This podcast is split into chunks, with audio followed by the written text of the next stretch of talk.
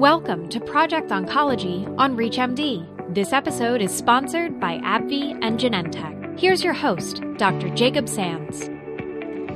This is Project Oncology on ReachMD. I'm Dr. Jacob Sands, and joining me to review frontline treatments for chronic lymphocytic leukemia, or CLL for short, and emerging data on long term outcomes is Dr. Bruce Cheson, a scientific advisor at the Lymphoma Research Foundation. Dr. Cheson, welcome to the program. Thank you. It's good to be here. So, starting off with some background, can you tell us about frontline treatments for CLL that are currently available? To put this into historical perspective, back in the 60s, we were just using drugs like chlorambucil and CVP and CHOP for the treatment of CLL.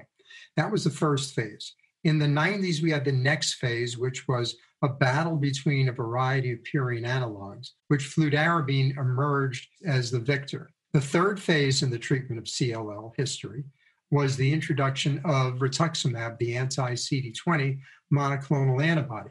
And then came other CD20s, particularly obinutuzumab, which has emerged as probably a superior anti CD20 for CLL. We are now in the fourth phase. This is characterized by a large number of targeted and immunotherapeutic agents. The first of these involve the PI3 kinase and BTK or Bruton tyrosine kinase inhibitors. And we have several of these in each class that are now currently available. The next drug that became available was the BCL2 inhibitor, venetoclax. And once these showed promise in the relapse and refractory setting, they were rapidly brought to the front line. So patients with chronic lymphocytic leukemia today have a variety of treatment options as their initial therapy. Ibrutinib, the BTK inhibitor, alone or with rituximab is one of these. Another is a second generation BTK inhibitor, acalabrutinib, which is used either as a single agent or in combination with obinutuzumab. Those two therapies are currently given indefinitely as long as the patient responds and as long as the regimens are tolerable. On the other hand, we have a combination of venetoclax and obinutuzumab, which is a time limited therapy lasting a year. So these are three of the most promising initial therapies for CLL. Now, chlorambucil based approaches and fludarabine, cytoxan, rituximab approaches are also used, but they are becoming just a part of history as patients now have the opportunity to be treated with targeted chemo free therapies. It is exciting to hear a lot of new drugs within that list that you're uh, providing. So, with that overview in mind, let's focus on two different approaches. There's sequencing, where one and then a progression another, and then combination therapies. Can you describe a little bit about those two approaches and uh, contrast and compare them? Sure once one has more than one effective agent, the natural tendency is to put the two or more together, to combine them. And whether these combinations are better than a single agent followed by another single agent remains a controversial and unknown factor in the treatment of CLL. For example, ibrutinib was the first single agent to be approved as frontline therapy in the new era. When patients fail CLL therapy with ibrutinib, they would go on particularly to venetoclax-based regimens. But given that these two are so highly effective as single agents, they have been put together and the results are very promising. But we don't know whether responding to one agent for a period of years, which you may get out of a ibrutinib single agent, followed by venetoclax based therapy for another series of years is better than giving the two drugs concurrently. And now that we have an anti CD20 such as obinutuzumab, there are studies looking at the triplet of a BTK inhibitor such as ibrutinib with venetoclax with obinutuzumab. All these combinations are very exciting, but the question is what happens after a patient progresses on a regimen like that. We currently have a limited menu of treatments to follow. These include the PI3 kinase inhibitors and CAR T cell therapy. So there are a lot of studies which are combining agents But whether that approach is superior to the sequence is unclear. It's very exciting.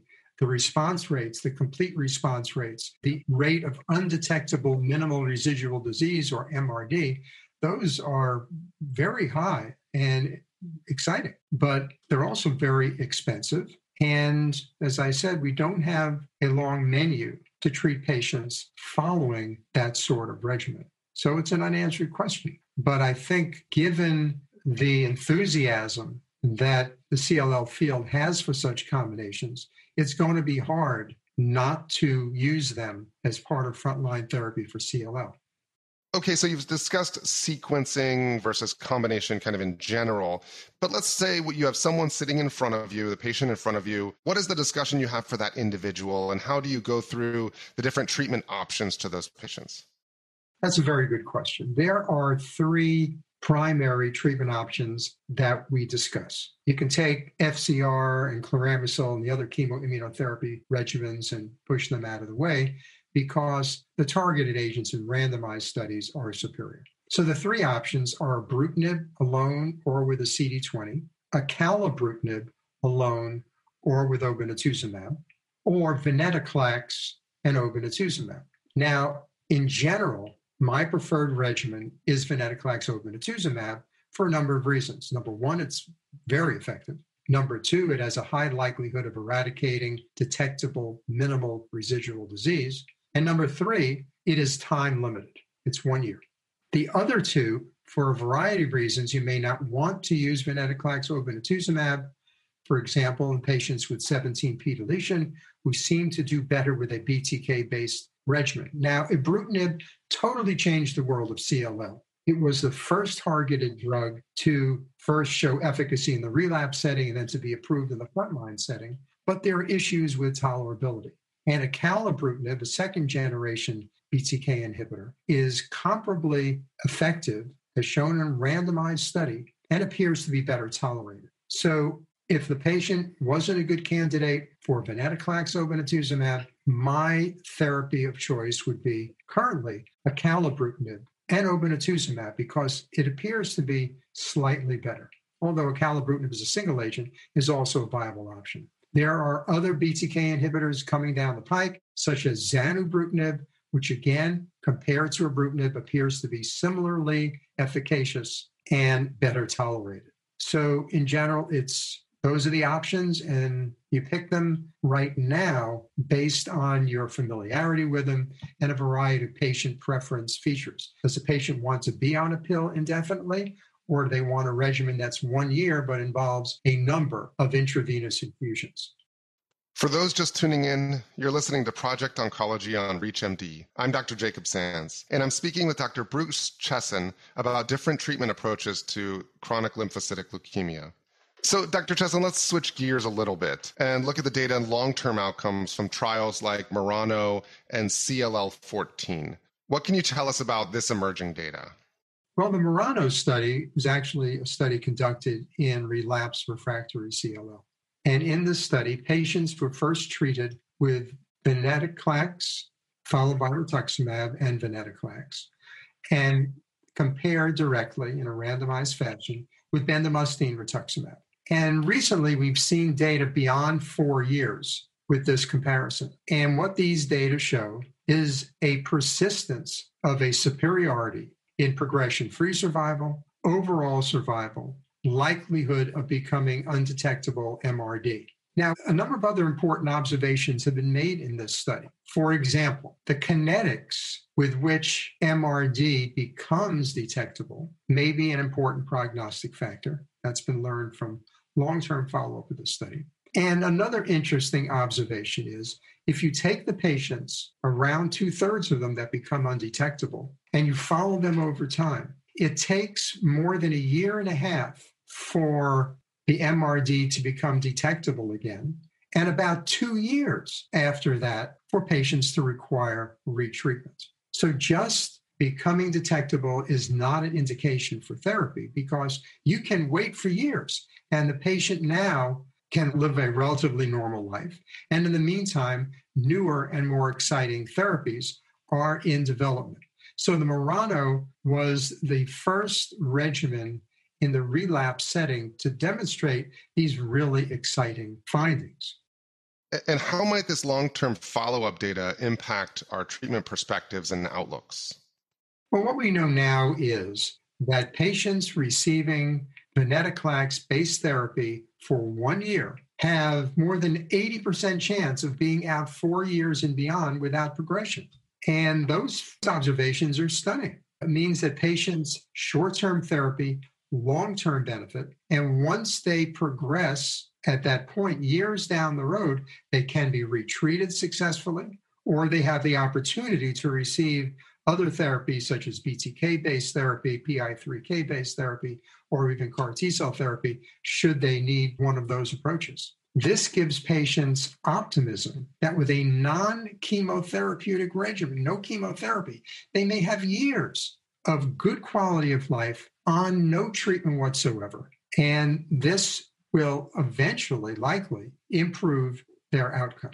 So it's it's a major breakthrough both from the CLL doctor perspective, but more importantly, from the patient's perspective.